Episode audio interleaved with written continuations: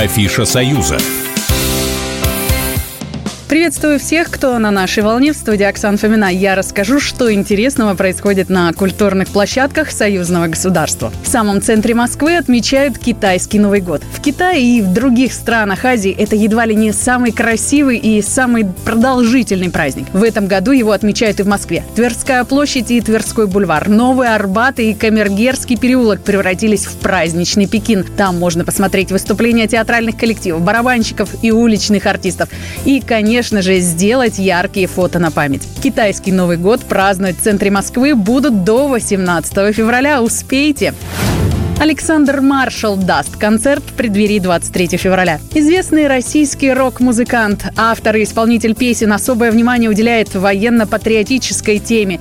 Ей посвящены семь его альбомов. В праздничном концерте с главной сцены страны Александр Маршал исполнит свои лучшие хиты разных лет.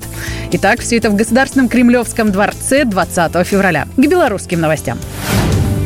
Главная культурная новость здесь. Стартовала продажа билетов на знаменитый фестиваль «Славянский базар» в Витебске.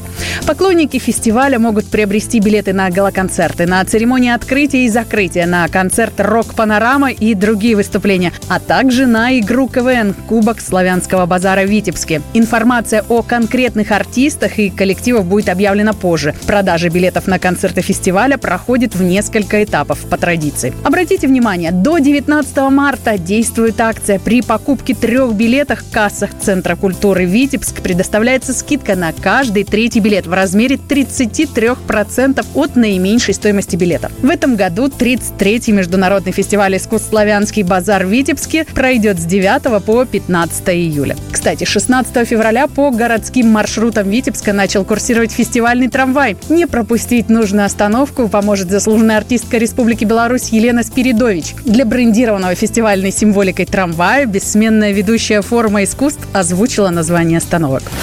В Могилевском областном художественном музее имени Павла Масленникова открылся выставочный проект «Поколение», посвященный 110-летию со дня рождения народного художника Беларуси Павла Масленникова. Павел Масленников внес большой вклад в развитие белорусской культуры и искусства. Один из залов выставки раскрывает Павла Масленникова как театрального художника. Там представлены эскизы к декорациям и костюмам. Также музейщики показывают работы мастера из фондов музея, ранее не выставлявшиеся на всеобщее обозрение. Выставка в Могилевском областном музее будет работать до до конца февраля.